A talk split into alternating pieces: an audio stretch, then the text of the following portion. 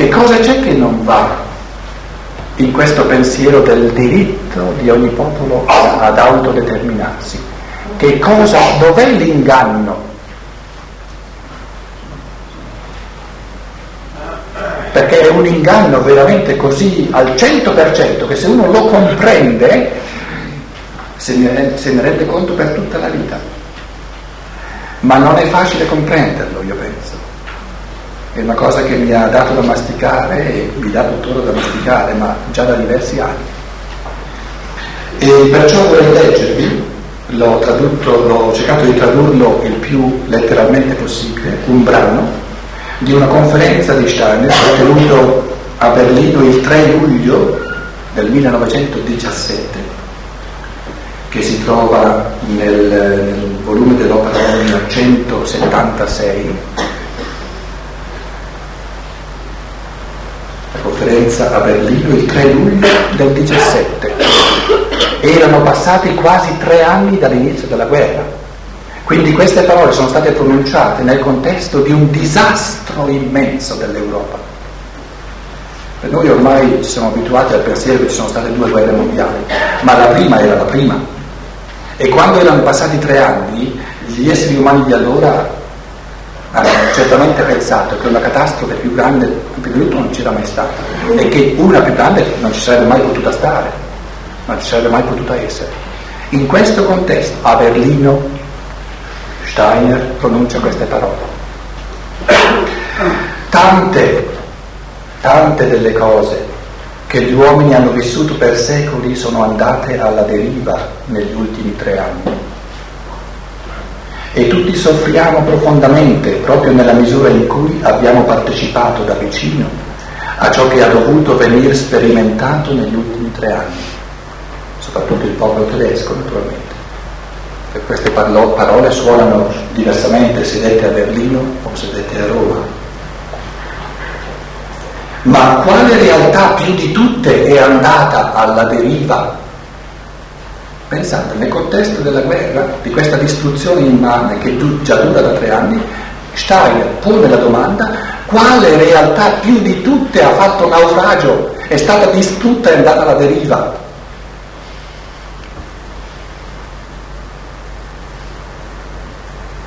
Pensereste forse che poi dirà il popolo tedesco? No. Steiner fa queste considerazioni per dire il cristianesimo è stato più di ogni altra cosa distrutto e andato alla deriva. Ci fosse stata una chiesa cristiana che avesse avuto il coraggio e la saggezza di usare queste parole. Steiner deve alzare la voce nell'umanità per, per renderci desti per destarci di fronte al fatto che questa mentalità del nazionalismo, dove noi diciamo ogni popolo ha il diritto ad autogestirsi, che con questa mentalità noi distruggiamo il cristianesimo. Ma vi ho detto non è facile comprenderlo, perché? E lui dice, quale realtà più di tutte è andata alla deriva? Quale cosa ha fatto più di tutte naufragio? Questa domanda merita di venire posta. Il cristianesimo è andato più di ogni altra cosa alla deriva. Per quanto strano possa suonare per certuni, il cristianesimo è andato più di ogni altra cosa in rovina. Dovunque volgiate lo sguardo, vedete come in fondo oggi il cristianesimo viene negato, viene ripudiato. In una Berlino che ha già alle spalle tre anni di guerra, Steiner parla, si, si, si preoccupa delle sorti del cristianesimo nell'umanità Certi fenomeni sono una diretta derisione del cristianesimo, anche se non si ha il coraggio di ammetterlo. È mai un'idea cristiana, quella, di cui oggi, quella da cui oggi tanti uomini, la stragrande maggioranza dell'umanità terrestre, si ripromette ciò che c'è di più prezioso, l'idea che dice ogni popolo si autodetermini. Non voglio parlare della giustificatezza o meno di questo slogan, ma solo parlare dello spirito cristiano o non cristiano di questa idea. È un'idea cristiana che ogni popolo si autodetermini? No, non è per nulla un'idea cristiana.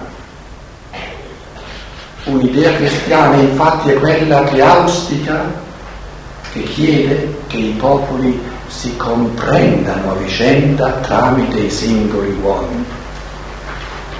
Che i popoli si comprendano a vicenda tramite i singoli uomini, non l'autodeterminazione di ogni popolo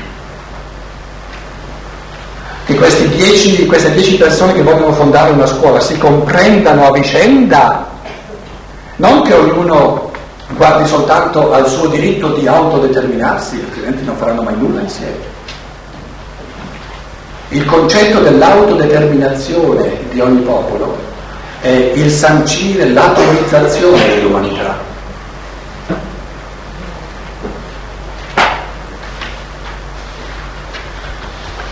perché è un, è un dire all'umanità guarda solo ai tuoi diritti e non guardare mai ai tuoi doveri. Si è detto a ogni popolo guarda ai tuoi diritti e a nessun popolo si è detto guarda ai tuoi doveri verso gli altri. È un'idea cristiana? No, non è per nulla un'idea cristiana. Un'idea cristiana infatti è quella che auspica che i popoli si comprendano a vicenda tramite i singoli uomini. Proprio ciò che si dice sulla presunta libertà dei singoli popoli, la quale oltretutto non si può realizzare. Quindi lui non parla della realizzabilità, parla de- della cristianità di questa idea. E per inciso dice, tra l'altro non si può neanche realizzare, ma non stiamo parlando del fatto se sia realizzabile o no, stiamo parlando del fatto se sia cristiana o no questa idea. Sia ben chiaro che è un'idea del tutto anticristiana, perché non comprende l'amore,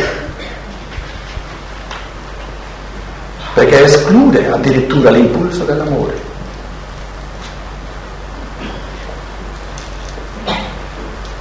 La quale oltretutto non si, non si può realizzare, guardiamo, guardiamo alla Jugoslavia, è la cosa meno cristiana che si possa immaginare.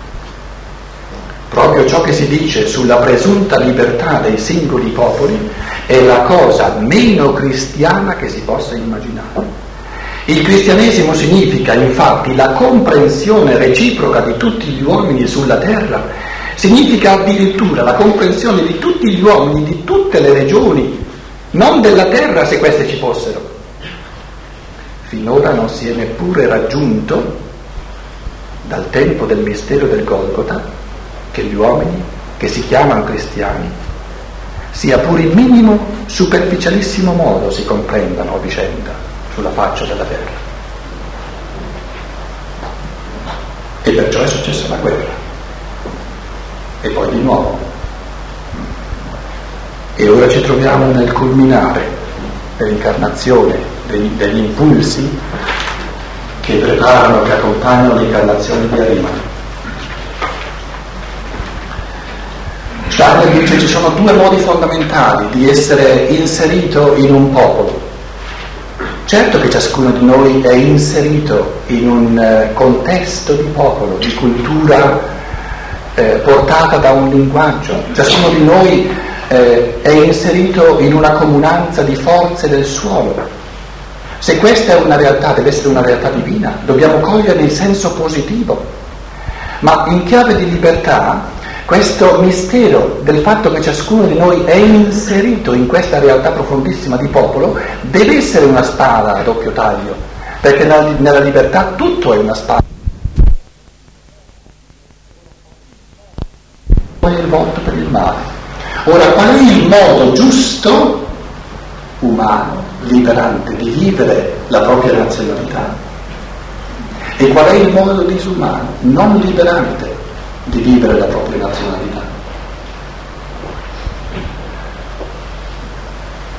Steiner fa una considerazione molto interessante, molto bella, che io trovo anche molto liberante in questo senso. Dice il nazionalismo è dato a ciascuno, perché ciascuno di noi è nazionale in base all'interesse comune. Il fatto stesso di capirsi parlando la stessa lingua è un esercizio di gioia comune è un esercizio di godimento comune, ma che è bello perché è umano. Altrimenti se l'essere umano non potesse neanche vivere questa comunanza del linguaggio, dove in Italia ci comprendiamo con questo linguaggio, dove in Inghilterra si comprendono con un altro linguaggio, non saremmo uomini incarnati.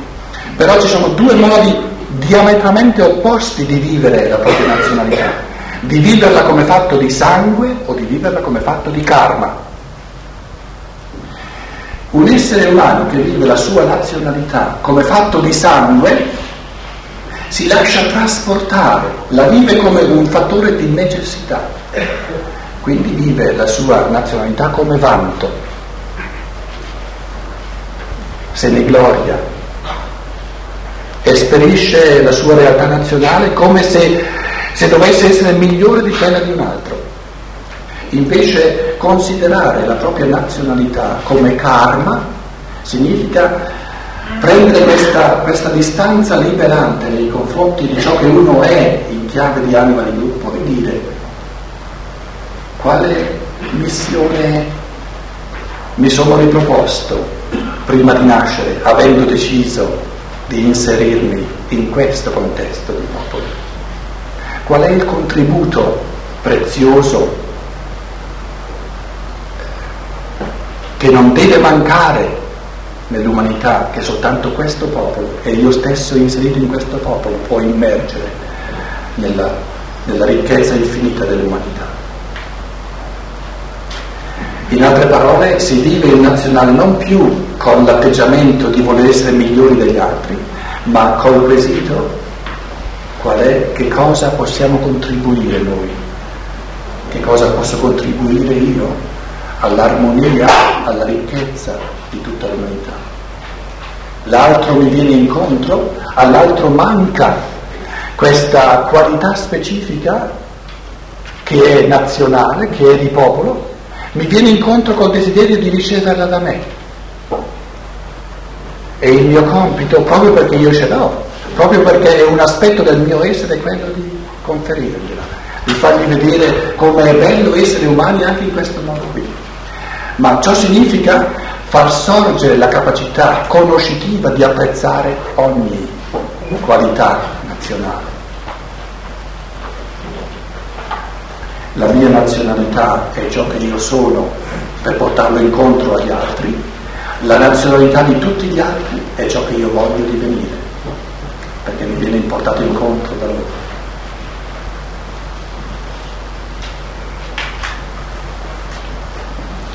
Ritorniamo sempre al pensiero o di voler diventare membri gli uni degli altri, e questo è il pensiero cristico centrale, e allora i doni di ognuno sono i doni per tutti, oppure il pensiero del disgregamento dell'umanità dove c'è soltanto opposizione, dove c'è soltanto inimicizia.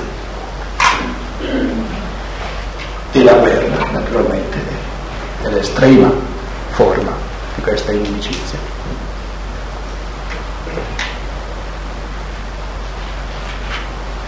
Quindi considerare e vivere la propria realtà nazionale come missione, come compito, come responsabilità nei confronti di tutta l'umanità, oppure viverla a partire dall'emozione, a partire dal sangue.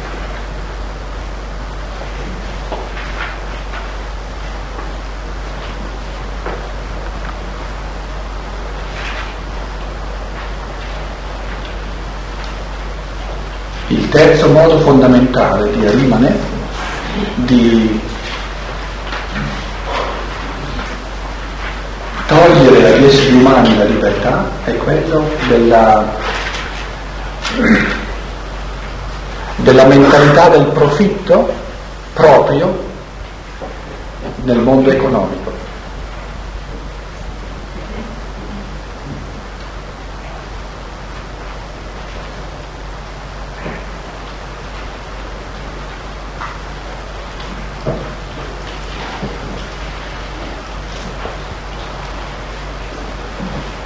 Potremmo dire la grande scelta della libertà in questo terzo campo consiste nel voler avere o nel voler essere. La grande differenza tra i beni materiali e i beni spirituali, la differenza polare, è che i beni materiali sono esclusivi, i beni spirituali sono inclusivi. I beni materiali, proprio perché sono materiali, sono esclusivi, ciò che è mio non può essere contemporaneamente tuo e quindi ciò che io mi approprio lo sottraggo a te. Invece la legge fondamentale di ciò che è spirituale non è l'esclusività ma l'inclusività. Ciò che io comprendo lo puoi comprendere tu, lo possono comprendere tutti. Ciò che uno diventa spiritualmente lo possono diventare tutti. Anzi, proprio in questo sforzo di spiritualizzare sempre di più l'essere umano c'è una, un comunicare sempre più profondo, sempre più ricco da persona a persona. Quindi nel possedimento materiale gli esseri umani si isolano sempre di più perché devono considerarsi come concorrenti, come nemici, come avversari e in fondo uno dei principi fondamentali dell'operare di Arimane nell'umanità è quello di considerare ogni essere umano come mio concorrente, ecco la mentalità della vita economica così come oggi la, la conosciamo, l'opposto, quello che ci rende più liberi è quello di considerare ogni essere umano come mio stesso essere, ama il prossimo tuo come te stesso.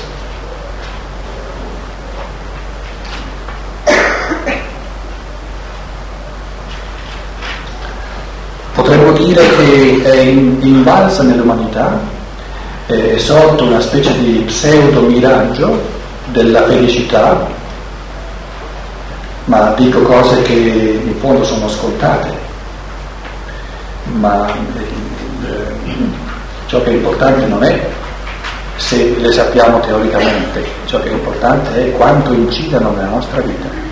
È sorta l'illusione che la felicità consista nel piacere nell'umanità. Questa illusione è una delle più centralmente arimaniche dell'umanità. Il piacere è l'opposto della gioia. Un essere umano che cerca il piacere non troverà mai la gioia, perché il piacere è fissato, è proprio una fissazione sull'oggetto materiale, sia corporeo sia di beni materiali. La gioia si, si prorompe, viene esperita unicamente dove l'essere umano si apre alle dimensioni dello spirito. Quindi nella vita o si ha piacere o si ha gioia, ma non tutti e due, perché si escludono a vicenda. Quindi è una manipolazione crudele dell'umanità, è un inganno arimanico terribile, abissale, quello di aver addirittura convinto tanti esseri umani che la chiave di riuscita, la chiave di successo della vita è di, avere, di, di poter carpire il più, il più, piacere possibile. E per avere il piacere bisogna avere il denaro, bisogna, avere, bisogna possedere le cose, bisogna, eh, bisogna buttarsi sul lato del quantitativo.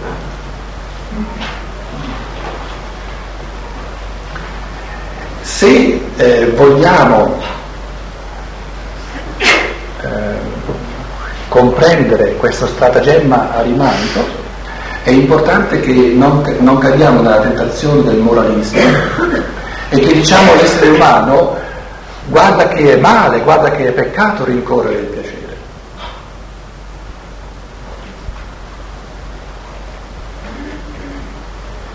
È peccato solo nelle misure in cui viene omesso ciò che è più essenziale, ciò che è più prezioso. In altre parole, nella rincorsa del piacere l'uomo perde la sua libertà. Che peccato. Quindi non è un peccato in base a una legge morale, ma che peccato? Che questo essere umano si accontenta delle briciole dell'esistenza. Il piacere sono le briciole dell'esistenza, per chi purtroppo non conosce il nutrimento sostanziale dell'esistenza. E quale inganno crudele fare di tutto perché questo essere umano non si accorga che c'è un nutrimento sostanziale oltre alle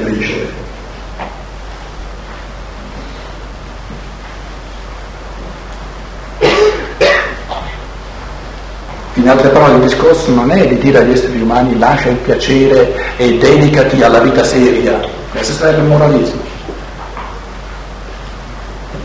e di dire agli esseri umani guarda che c'è qualcosa di infinitamente meglio, se lo vuoi.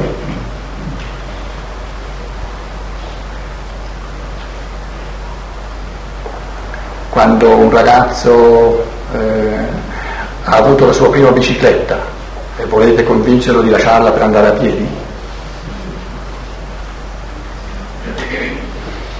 no, la bicicletta gli piace di più ma volete in qualche modo, no? avete interesse a che la lasci, la lasci in pace questa bicicletta? Compratevi un motorino.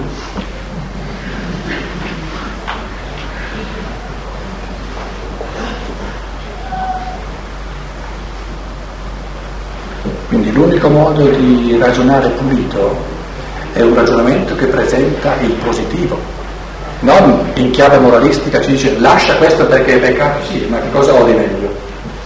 L'essere umano vuole sempre il meglio, ma proprio questo ci dimostra che è sano. Il problema è che viviamo in una umanità che il meglio non lo conosce, ma neanche minimamente lo conosce. Ecco, ecco il tranello più, più, abissale dell'umanità, che è riuscito a portare l'umanità a un punto tale di obnubilamento tale che questa umanità il meglio dell'esistenza non lo conosce neanche, non sa dove sta di casa. E ci trasciniamo moralismi che ci dicono questo è peccato, è peccato non lo devi fare. Sì, e che mi resta? Se ho soltanto questi peccati da godermi, me li voglio godere. Ed è giusto. Me- anziché godersi nulla nella vita, certo che è meglio godersi almeno i peccati, ma certo, ma ci mancherebbe altro, altrimenti si è proprio totalmente assurdi, totalmente assurdi. Ma è una risposta sana dell'essere umano. Se non ho iniziato da godere, almeno i peccati, sono fatto per godere. Questa affermazione è giusta, io sono fatto per godere. Ma se trovassi la gioia, che è un gradino del godere infinitamente superiore, la gioia del vivere nel vero, del, del vivere nel bello, del vivere nel buono, allora lascerei le briciole dell'esistenza, ma non perché mi sia convinto di, di, che, che il senso della vita è di macerarsi. Perché se una persona pensa che il senso della vita consiste nel macerarsi, è del tutto malata lei, il pensare si è corrotto completamente, perché perché se il senso della vita fosse di macerarsi è un senso del tutto negativo, del tutto negativo, è assurdo. Il senso è sempre la pienezza. Si tratta di trovare in che cosa consiste la pienezza dell'essere umano. L'essere umano è stato svuotato e non lo sa, e non lo sa, non se ne accorge. Stein nella filosofia della libertà dice ci sono esseri umani che vanno in brodo di giuggiole di fronte alle conquiste dello spirito. Non che si macerano, vado in brodo di giuggiole. E questo cerca ogni essere umano.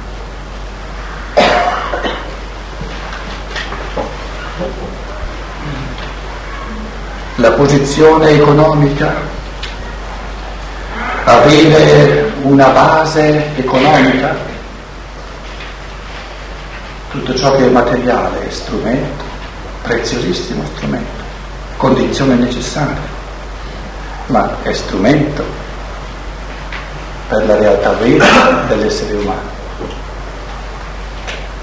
Quindi la scienza dello spirito non ci dice di disdegnare il denaro, di disdegnare eh, ciò che l'essere umano ha come strumenti anche materiali a disposizione, perché sono necessari, ma è un conto, per esempio, vivere per mangiare, è un conto mangiare per vivere, per dirla in un modo molto semplice, molto banale, però eh, ambedue gli atteggiamenti sono possibili. Se io so cosa vuol dire mangiare per vivere, allora il mio concetto del vivere è qualcosa oltre che il mangiare. Mangio, ma poi, poi viene sulla base del fatto che ho mangiato, perché è necessario altrimenti crepo, no? ma poi viene il vivere. Se invece non conosco questa realtà del vero vivere, della vera pienezza dell'essere umano, allora mi riduco a vivere per mangiare. Ecco il materialismo, lo spirito a servizio del corpo. Ecco rimane le energie dello spirito impiegate tutte per curare il corpo. Lo spirito strumento e il corpo il fine. Una volta ho tenuto una conferenza nella Ruhr, al nord della Germania, dove c'è adesso molta disoccupazione. Una conferenza pubblica, il titolo era Perché lavorare?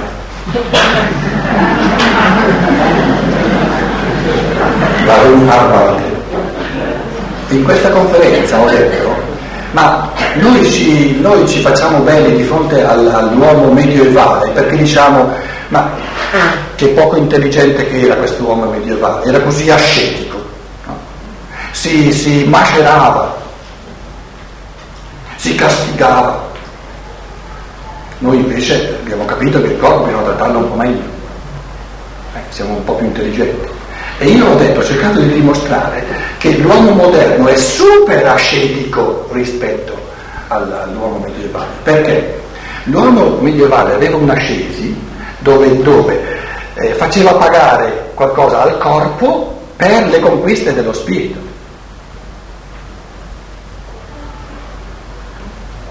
Noi siamo super ascetici perché facciamo pagare tutto allo spirito per le conquiste del corpo. In altre parole, si coltivava lo spirito a danno del corpo. Certo, non è giusto perché non si, deve, non si dovrebbe coltivare lo spirito a danno del corpo, bisognerebbe coltivare il corpo come strumento dello spirito, ma il corpo veniva trascurato. Diciamo pure che nel Medioevo c'è stata molta coltivazione dello spirito a danno del corpo, ma noi siamo molto più ascetici. C'è molta coltivazione del corpo, molta cultura del corpo, a danno dello spirito, proprio perché siamo più poveri, siamo più ascetici. Quindi l'ascetismo dell'uomo d'oggi è molto più forte che l'ascetismo dell'uomo medievale, perché l'uomo medievale almeno si pigliava la parte migliore, trascurava la parte di strumento, ma si pigliava la parte migliore. Noi perdiamo la parte migliore e coltiviamo la parte di strumento abbiamo molto di meno. C'è stata dopo la conferenza una lunga, eh, più di un'ora di discussione, ma me la sono cavata perché nessuno ha detto niente contro quello che avevo. Io dicevo voglio vedere, voglio vedere cosa succede poi nella. No, non è successo nulla. C'erano molto, molti giovani, parecchi contributi, ma me la sono cavata, nessuno ha cercato di dire no, non è vero. E io ho detto, ah, allora deve essere vero.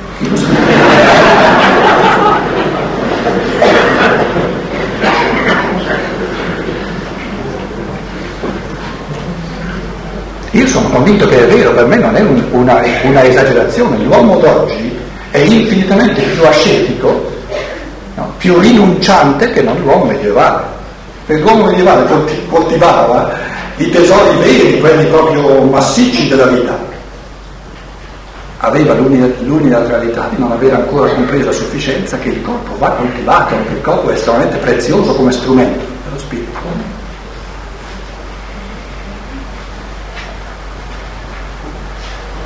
La quarta macchinazione di Arimane è quella, la mentalità che dice i Vangeli sono stati scritti per l'animo semplice. E questo Steiner che li complica all'infinito è picchiato.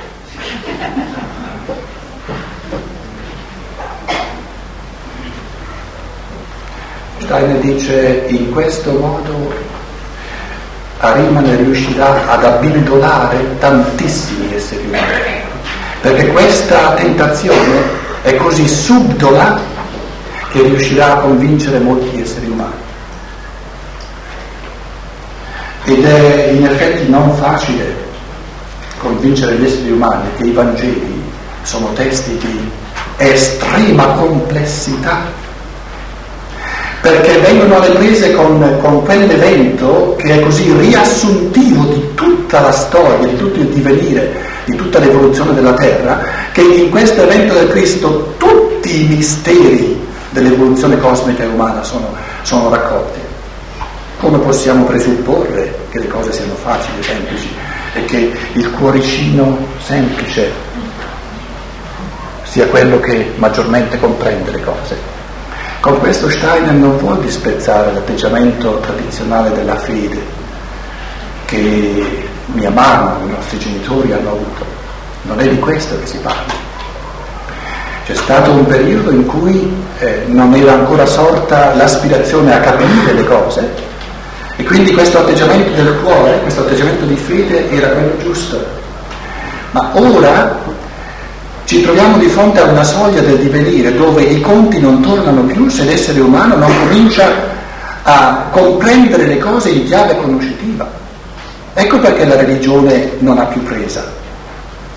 Perché una fede senza capire la vogliono sempre meno persone. Diritto loro. Io appartengo a questi esseri umani che non vogliono nessuna fede senza capire le cose. Quindi noi vediamo che ci troviamo di fronte a una umanità, una grande soglia del divenire dove sorge l'impulso, sorge l'anelito conoscitivo. Le stesse cose che era giusto, che era bello credere senza capirle fino a 50 anni fa, ora è altrettanto giusto e bello volerle capire. La fede non viene meno, perché più si comprendono cose e più aumentano quelle da capire.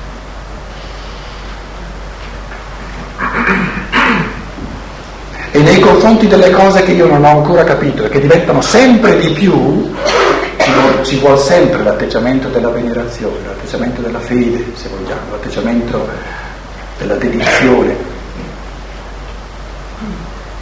Però nella misura in cui le cose si possono capire, l'uomo d'oggi, che vive, che vive contemporaneamente consono agli impulsi del tempo, vuole comprendere il più possibile, ciascuno secondo le sue capacità e il dire agli esseri umani che i Vangeli vanno affrontati con animo semplice e che è superbia e arroganza volerli sceverare in base a una complessa scienza dello spirito, Steiner dice questo decreto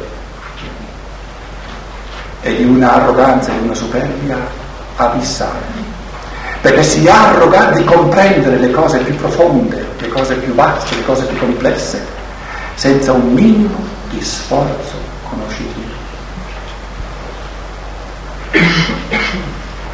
Ha la pretesa di comprendere le cose più complesse e più profonde con la pigrizia spirituale, ammantata di semplicità. Steiner dice questo quarto impulso arimanico è così diametralmente opposto al Cristo, perché quando noi affrontiamo eh, i Vangeli a livello nostro, no, di semplicità, no, li capisce l'uomo più semplice, cosa salta fuori della figura del Cristo Gesù? Il Cristo sparisce, ed è già di fatti sparito da molto tempo, e resta il Gesù di Nazareth. Un bravo uomo, simpatico,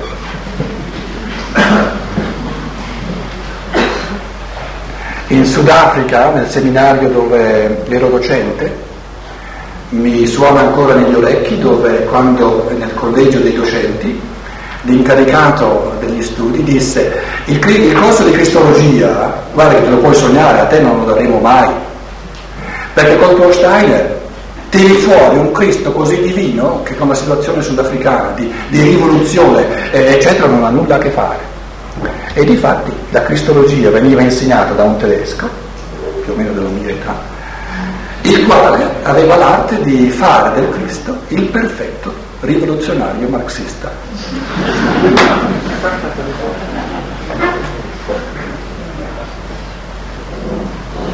Basta affrontare i Vangeli con animo umano, semplice. Nella scienza dello spirito i Vangeli diventano molto complessi, diventano veramente complessi.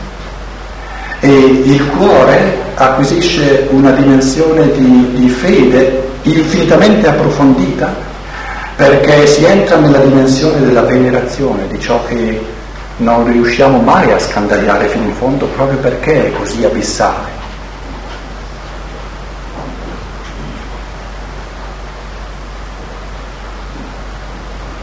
questo svuotare la figura del Cristo in base a questa presunta semplicità nel modo di affrontare i Vangeli è l'opposto del comprendere il mistero infinito del Cristo come Signore del karma che dicevamo oggi.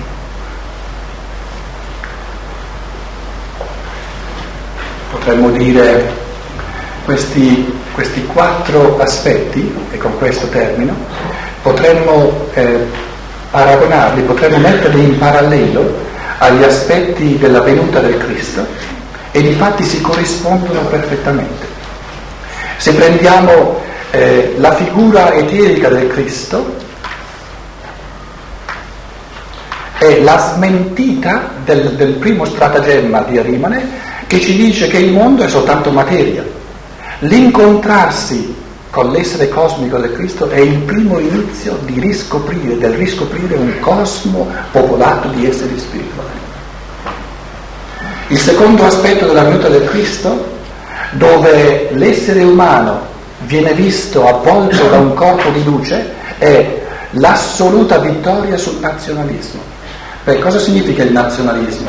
È questo aspetto del materialismo dove l'essere umano viene identificato con le qualità del suolo, con le qualità del sangue, con le qualità del linguaggio. L'essere umano viene identificato con la materia, col suo stato di materia che si porta. In altre parole, sparisce la possibilità di vedere l'essere umano spirituale. Nella venuta del Cristo, dove ogni essere umano mi porta incontro un essere di luce, è proprio questa universalità umana dove le particolari qualità delle varie nazioni sono tutti aspetti luminosi di questo umano universale che vuole ricongiungersi, che vuole ricostruirsi. E pensate, il terzo aspetto dell'incarnazione di Arimani, il terzo stratagemma, questa mentalità del profitto, questa mentalità della concorrenza, questa mentalità dell'inimicizia, dell'altro contro di me, della guerra di tutti contro tutti del voler arraffare, del voler portare via gli altri per avere io, come perfetto, perfetta controparte nella, nell'esperienza del Cristo che ritorna, il, il pareggio karmico dell'azione compiuta.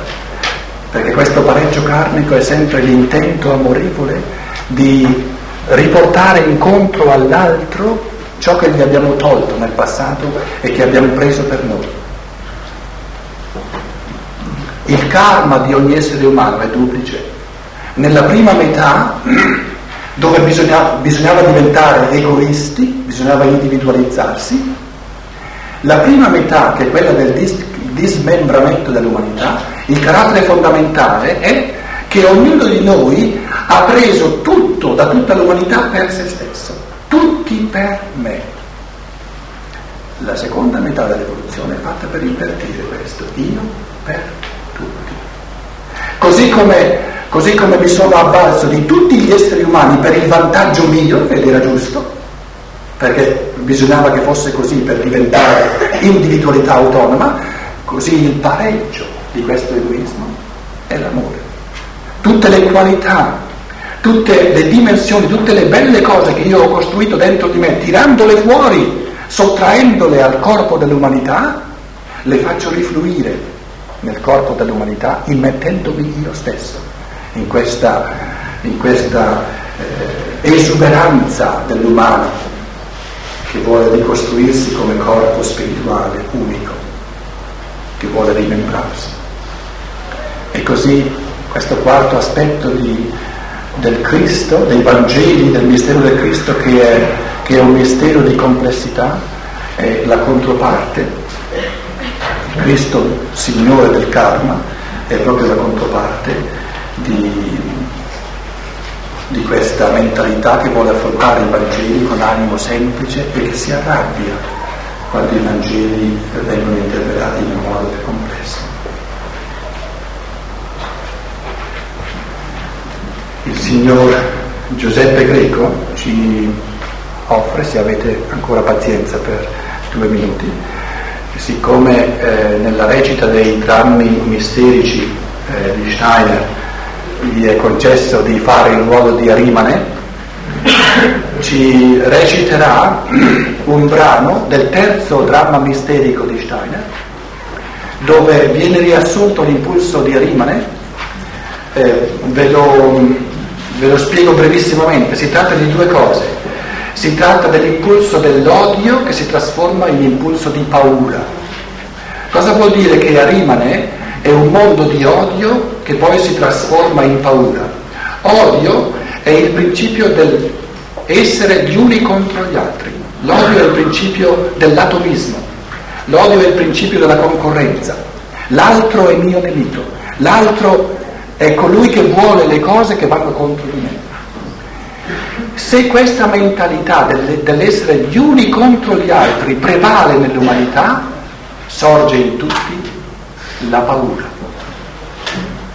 La paura è la realizzazione che tutti gli esseri umani sono contro di me, perché io sono contro tutti. Quindi la, la, la, la mietitura dell'odio è la paura. E vogliamo sentire questi due eh, impulsi di Arimane nelle parole di Stein, tradotte naturalmente in italiano, tedesco, sarebbero forse eh, più belle ancora. E in questo modo terminiamo le nostre considerazioni su Arimane.